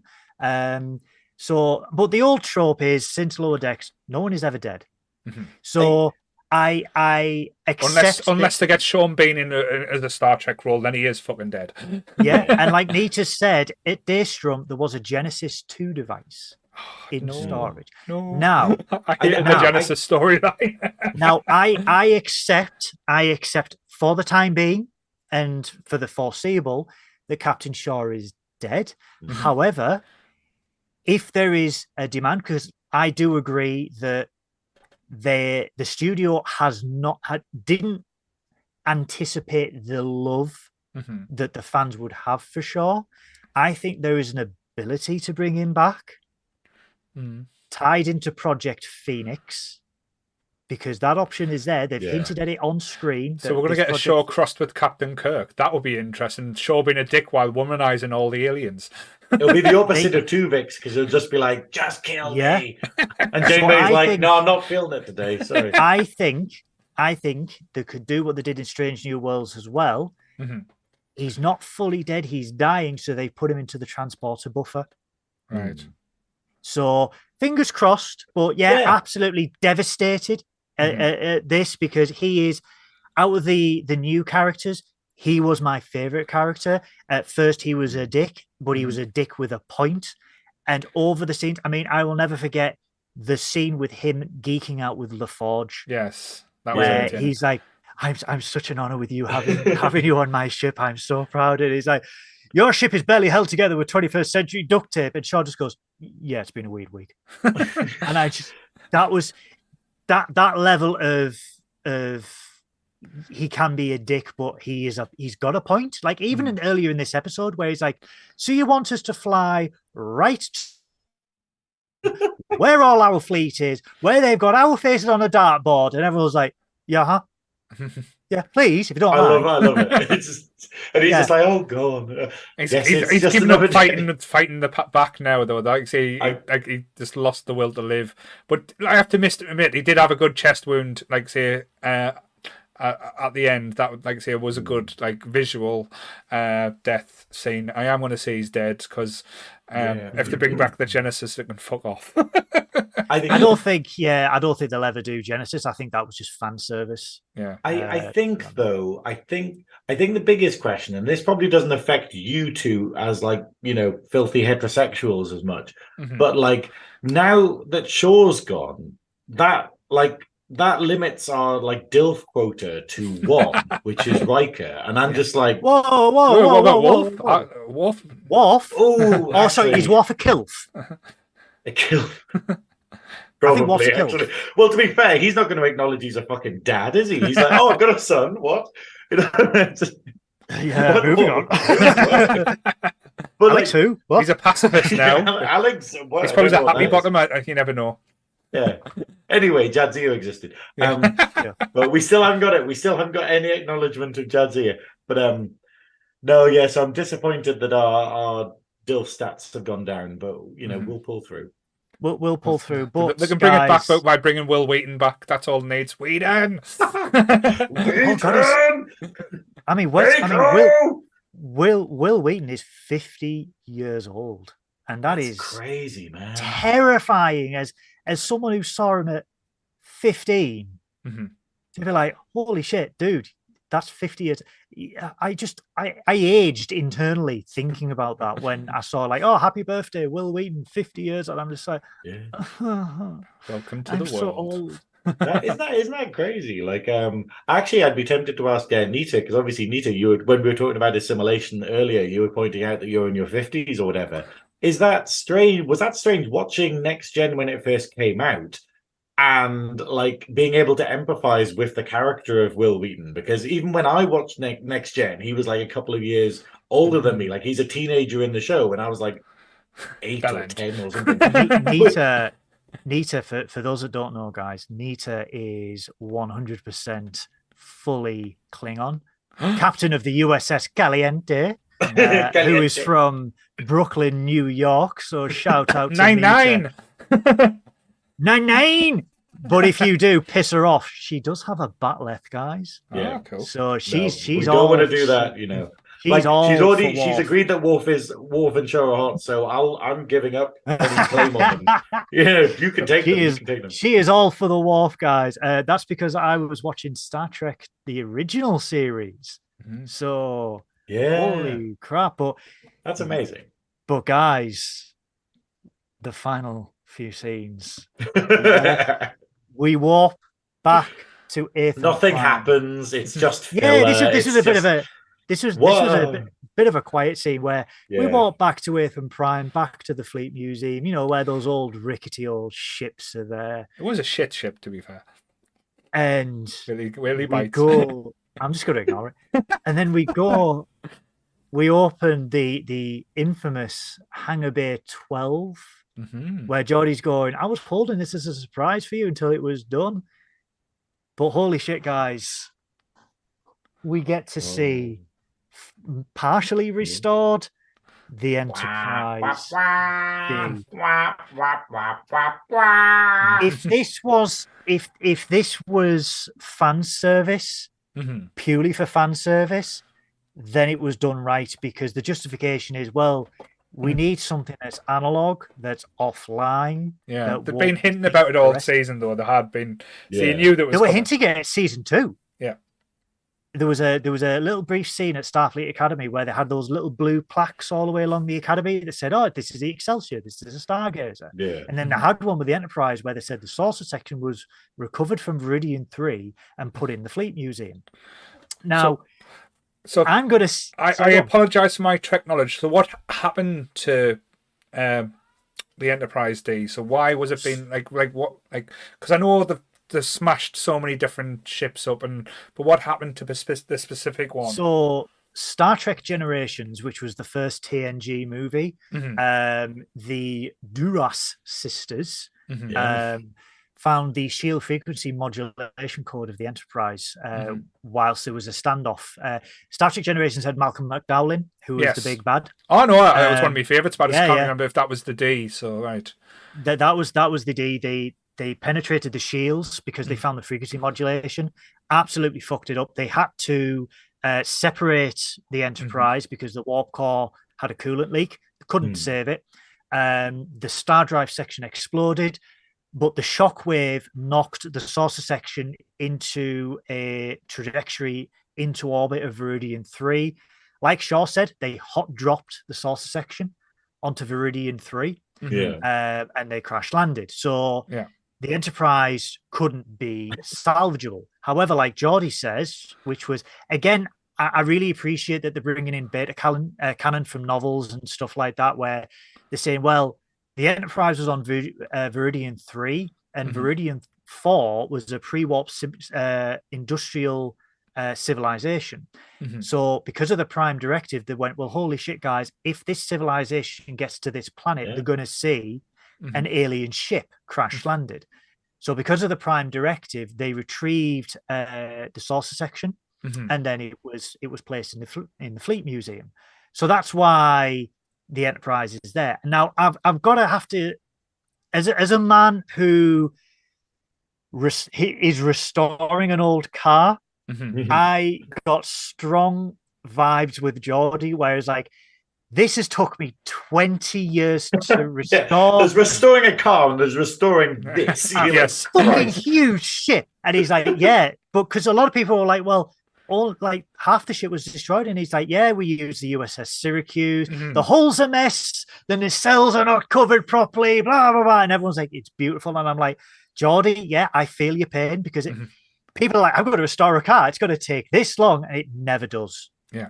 You never. It's been five years for me, and I am still not done. So 20 years for a Bloody hell. fuck off Galaxy class starship. Yeah. Yeah. Yeah, absolutely. Because they've got to restore Mhm. everything on this ship. But It all it also Oh, allows us to get a bit of background as to why he was bullying Sidney so much because he's like, look, I need another pair of hands. Please don't be a pilot. I've got this 1,000 meter ship to fix. Can you Yeah. please grab a paintbrush? I need more once? kids. Um, but we also get a nice nod to the Enterprise E because Geordi goes, "Oh, we can't use the Enterprise E," and then they turn to Worf, who was the last captain of the E, and he's just like, "That was not my fault." What the hell? What did Worf do to the Enterprise D? He uh, wolfed it. Enterprise That's what E. he did. He, he he got his stink all over it and this this he had I, I some kind it. of wild I, I Klingon love that orgy. it must be so it must be so bad that they don't even bring up Deanna crashing the saucer section. Yeah, it's know, like it's this idea of okay, so it's going to be worse than that technically. You know, yeah, because when they go take a station, it's like, "Not you, Deanna. You sit here. You Yeah, sit here. just there. Data and Geordie will drive." Because the last time you did it, you raised our insurance premiums. And Beverly's like, I'm the one who made her take the captain's exam. Damn it! Yeah, I know. it. but we get we we get to the bridge. yes, and that And was beautiful. goddamn.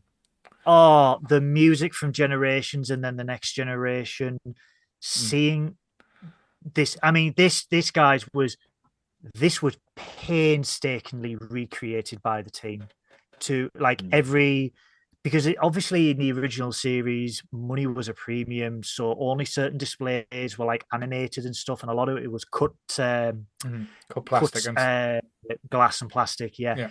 This is like this is what the Enterprise D should have been in the next generation. yeah. This is like mm-hmm. everything is beautifully animated. it was very movie movie quality, like the finishing, like, Yeah. even the looks. You could even smell it. That's how beautiful it was. And now you could sounds smell it. Yeah. Yeah. But guys, let's give props to them adequately lighting a starship. I, I genuinely love this. You know, you know how they talk in movies where they're like, "Oh, that's where the budget went." This is the scene where the budget went in this. Oh, yeah. They finally, they finally, they uh, they probably had the heating on as well. They probably turned the heating on full, uh, Oh. and they turned the actual light. They used the dimmer switch to be like, "Oh, let's turn it up," full blast. and it looked fantastic. It's like you know, And it had lovely carpets. It had, did have nice I- I carpets. I love that nod. I I, never love that nod. I Yeah. genuinely never noticed until Picard mentions it in this one about the carpets. And I was like, I never realized that was a difference. But yeah, I like- love I love the fact that this was filmed in early 2022 and that the production crew predicted people would kick off over the lack of carpets a year later. yeah, So made a nod to say, Do you know the one thing I miss? the carpet. And I'm like, Yes. yeah, yeah. But it's if, I- if it would have been this amazing if set- Geordi went, "Yes, the new carpets. Take your shoes off." That's it. Imagine it ruined. I've I've heard that obviously after they wrapped uh season three of Picard that they tore down the Titan sets and everything like that, but no one has has said anything about the Enterprise D set. So I I mean this this is just me being selfish because I'm going to LA where this is filmed. I am hoping and Mhm. I am praying that there is going to be one studio at that lot where this is preserved for posterity. Yeah. So Just that make sure the everyone, carpets glued down because Goodwill's coming to steal them a, a, a stump. well, that's the chair was stolen from the the TNG set twice. Right. really? So yeah, so So Picard's got two in his didn't front know room. about Uh, Early on. Patrick Stewart's Yeah. got two in his front room. I bet you. two from the T two from TNG and one from one of the Enterprise E movies. Right. The chairs were stolen. But I, I hope because that was one of the saddest things when obviously in stu- in in shooting studios are a premium. They you know they Mhm. don't have the the budget to allocate one goddamn studio to an entire Star Trek thing. Yeah. Hopefully Paramount are going to go. Well, shit, we could make some serious scratch from Mhm. having Studio 18 as the TNG. Well, I uh, think even, even if even if like this set, they just take it apart and then put it on tour. Move it. Like, oh yeah, Well- just have it like so at a Trek convention. They're like, hey, also we will have this set set up. Well, this is what this is what Warner Brothers did for Friends. So Yeah. Warner Brothers with the Central Park, uh, Central Perk uh, set, they moved it from the Friends studio from one of the swing sets. They moved it and recreated it in uh, another studio, which is incorporated into the tour. So Mhm. Hmm. when you're going through the tour, they're like, "Hey, the next part, you're gonna love this," and it's actually the Central Perk set with the sofa, the sofa, and they're like, "Do you want a photo?" And So, it's like the mm, sorry, sorry to Sorry, cut in on. there. Just a quick question regarding this because I really want to ask this question because I know, like, say, times of commodity with, uh, like, say, Graeme tonight. Oh, Yes. sorry, Did you tear up at this part? Because there was a certain part that I was getting emotional, but when it happened, I tears actually come come rolling down. when when I so when I first saw the Enterprise D when I went on the bridge, but what really got me, and I I absolutely can't thank the people enough. They use Majel Barrett Roddenberry's voice, hmm which it wasn't one of the recordings that she did. It was it was taken from a TNG episode. hmm Hmm. But to hear that hmm that I was already teary, but to hear that sent me over the edge hmm because I Yeah. thought they could have used a new computer voice. They didn't. No. They they used the queen of Star Trek herself. Yeah. for I- I that. thought was love- a bit special. I love how much on the same page we are, Goodwill, because that's exactly how I. That's a what I was going to mention, and b that I was going to refer to her as the Queen of Star Trek. She is like she is. You know, if Roddenberry is the sort of father of it, like she is. She's been there throughout. Like you Mhm. know, she's an essential character, whether it's as Lwaxana Troi, whether it's as the actual computer voice, and it felt.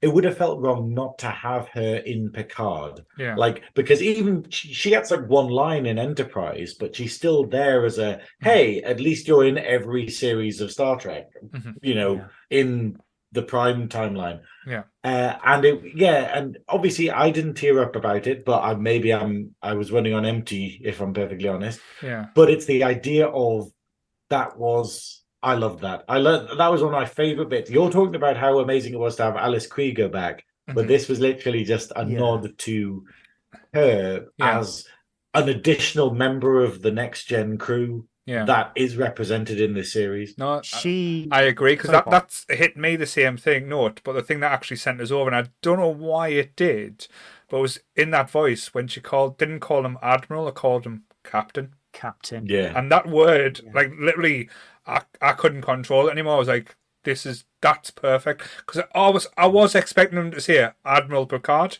I went that Yeah. because he is, but then it just thing, and then you saw the smile and the eyes light up of, of uh, Patrick Stewart, and the little cheekly went number one to to, Yeah. and I was like to Oh. Riker, and I was like, fuck, they've got that so right. I think that's the thing. It yeah. it also, I mean, I think the reason it does that is because they didn't have a sound clip of her saying it, and they didn't want to mash something up. But it could also be that it's like, hey, this com- this computer system is not on the network with the others, so Mhm. it doesn't know that he is an admiral now. And Well, yeah, that 'cause it plays was into the whole disconnected. why they're doing this. Where it's the fact that the computer just goes, "Oh yeah, you're Picard. I recognize your voice. I haven't been told you have been promoted yet."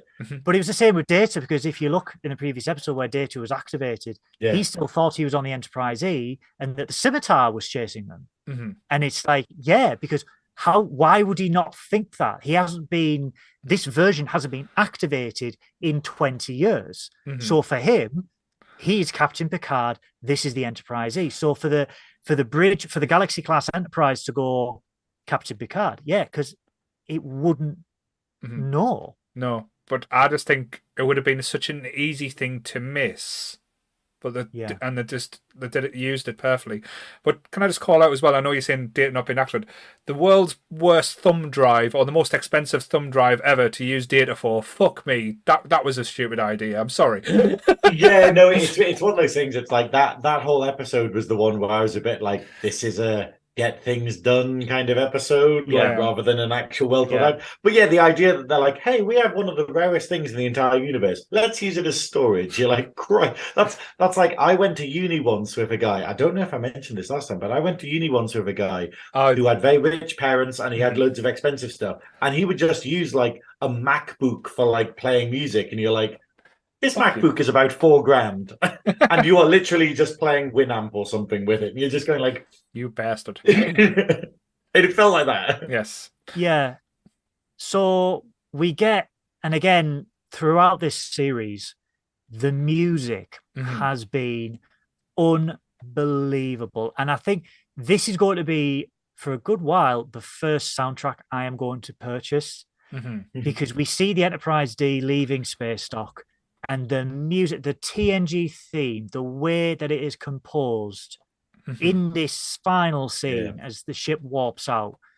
I, I'm getting goosebumps right now Yeah. just thinking about how good the music was and how it is big because we now know why the first contact theme is played Mhm. over the end credits because of the Mm. Borg Queen. Yeah. Um, but the way that they've got original scores, like the score for the Titan and stuff like that, but Mhm. the way they've also melded scores from Mhm. Voyager, DS9, the Yeah. original series, everything, and they've done it so f- fluidly and Mhm. so organically.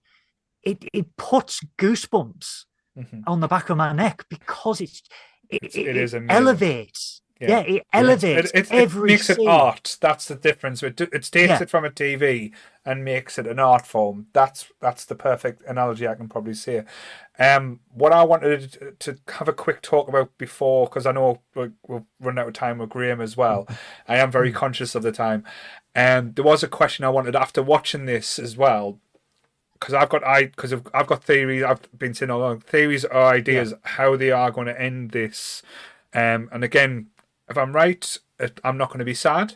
But how do you think that this is going to play out, like towards this now? Because I like say, because everything's coming into place. There's going to be a few like mixed things or change rounds and stuff like that. But my idea of how this is going to end, it's going to be a face-off between Jack and Picard, father and son. Picard's mm. going to sacrifice himself to show Jack is the humanity side. So that's when Jack will start assimilating the Borg, and that's the reverse round. That's how I think this is going to end, and that's why it's like the final season of Picard. To me, that is the only Yeah. logical way this can really round up. Where I, I do feel like Picard has to die. I do feel like Picard will die in this series because, you know, um, I think it will be like you're saying, where it's a battle between father and son, Mhm. and obviously it's going to be like you know in Star Wars where it's like Darth Vader and Luke, and then obviously Keiko in the big chair behind them with like the Feel Force the lightning and whatnot. The Yeah, final it's just like, of Keiko. yeah that obviously that is the scene that we're going to get next episode but i Mhm. mean it would be a real shame to lose patrick stewart but it's what an amazing send-off with Mhm. this series if Yeah. that is what you know Mhm. I I agree with you both. Um, I I think Picard. I don't know how it's going to happen, but I think Picard will sacrifice himself Mhm. potentially to save his son. I think it's going to be the face off we didn't really get in first contact Mhm. between the Queen and Jean Luc Oh, the Mm. Queen and With- Locutus. Locutus, yeah, with Mhm. the son in by proxy. Mhm. Um, I think Picard, because the, they've teased obviously no one is safe and, and blah blah blah blah blah. I I think out of the next generation crew, it will be Jean Luc. Mm. I think there will be no other deaths of the main cast. It doesn't make sense to do it It because, like I doesn't. say, they've hinted at with Riker and, um, like I say, his kids and LaForge with his kids. Yeah. The only logical peoples to die that that would mean anything again, Data because they can keep bringing them back. So it's not really like I say how many times can they destroy the plural robot.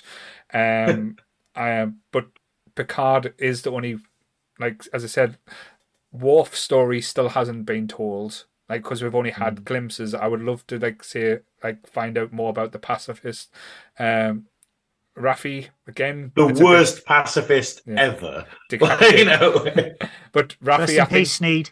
Raf, Ra- Raffi yeah, rest of R.I.P. Sneed up with it, up there with the angles. angles. But Raffi might go. I know it's not like a main cast like next mm-hmm. gen, but that could be a, another sacrifice because she's kind of had her journey.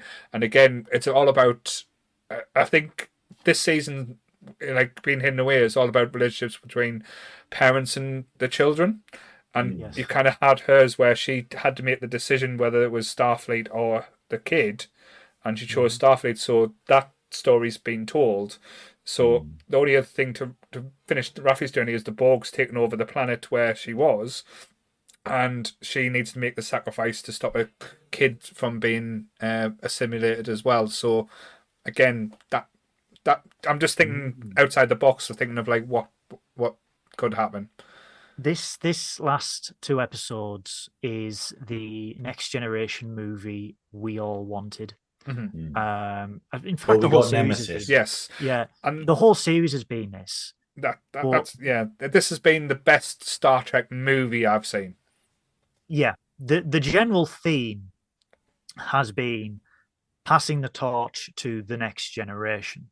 hmm the the logical conclusion, as you've said, Paul, is Picard to die.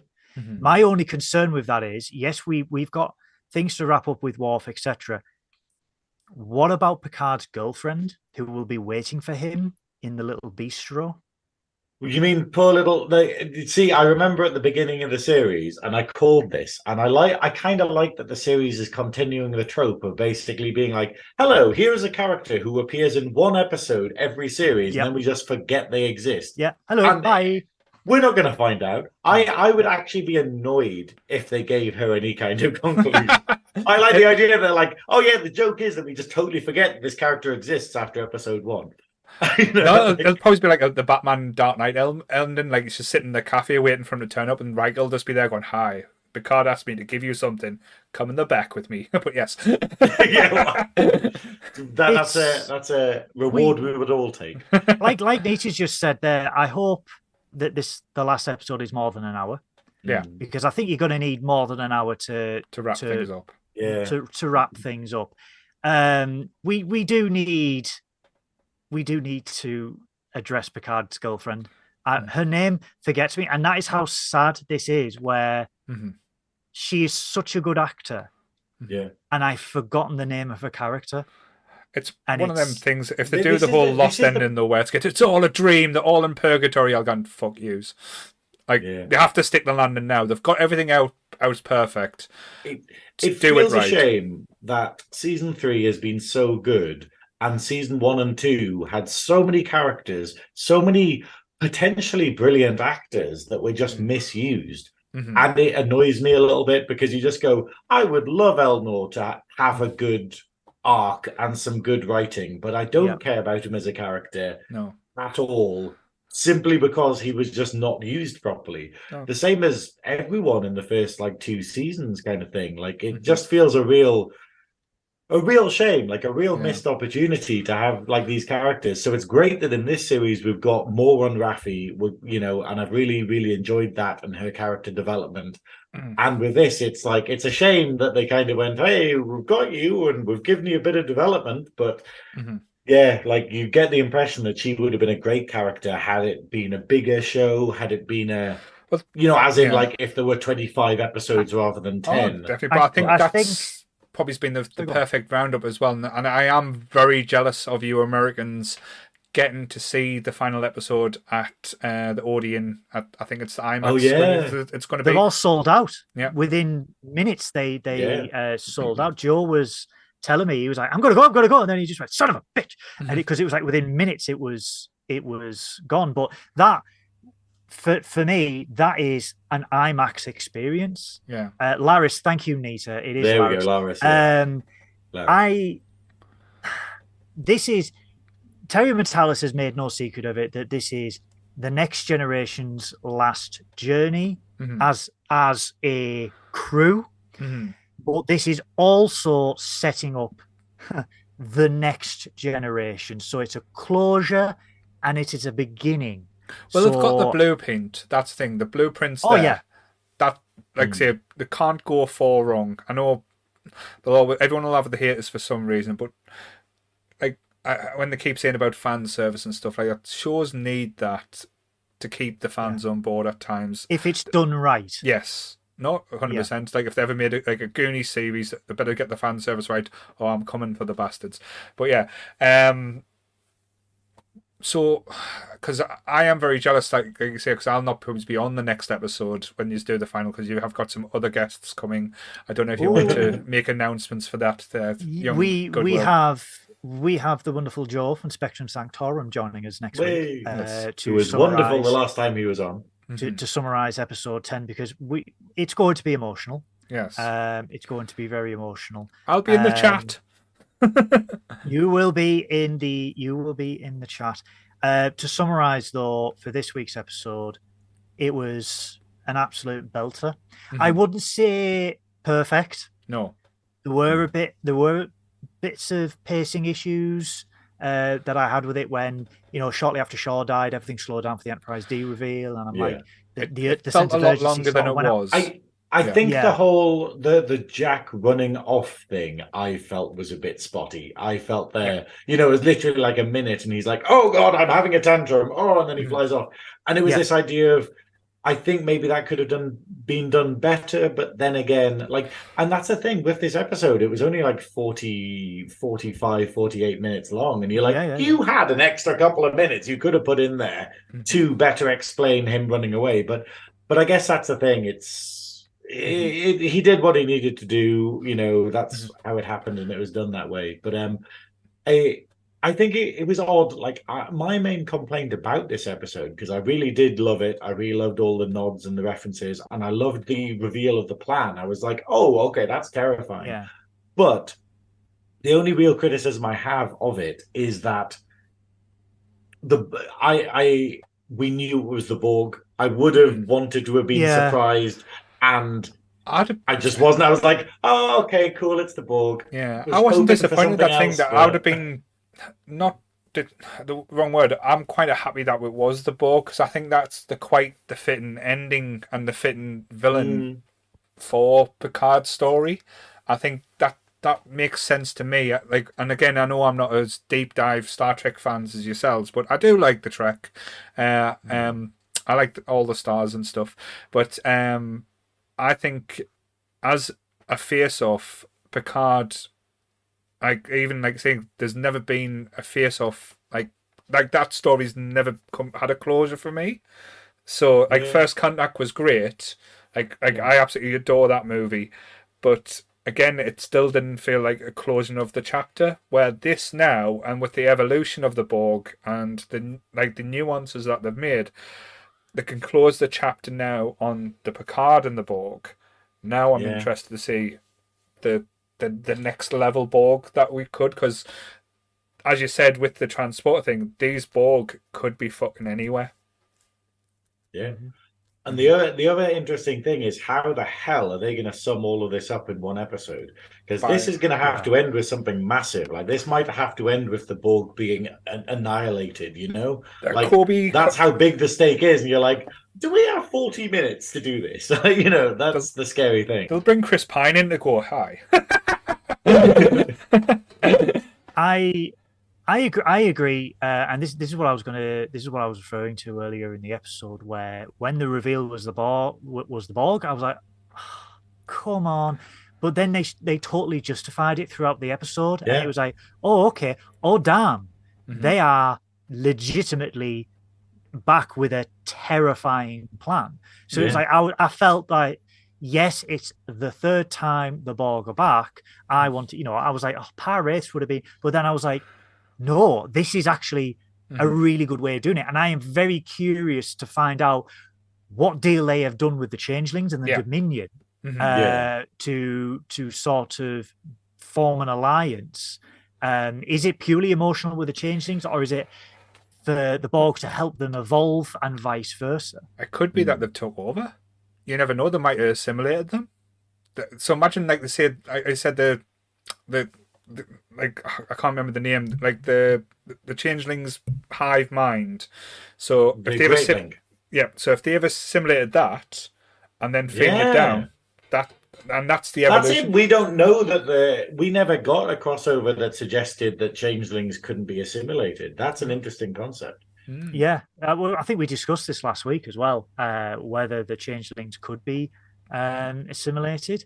Um, But no, I think I'm very, I'm very much looking forward to next week. Um, I am very jealous, like like you said, Paul, of the Americans getting to watch this week's episode in an IMAX and next week's in an IMAX as well. Mhm. Overall, though, solid, solid episode, terrifically uh, shot, directed.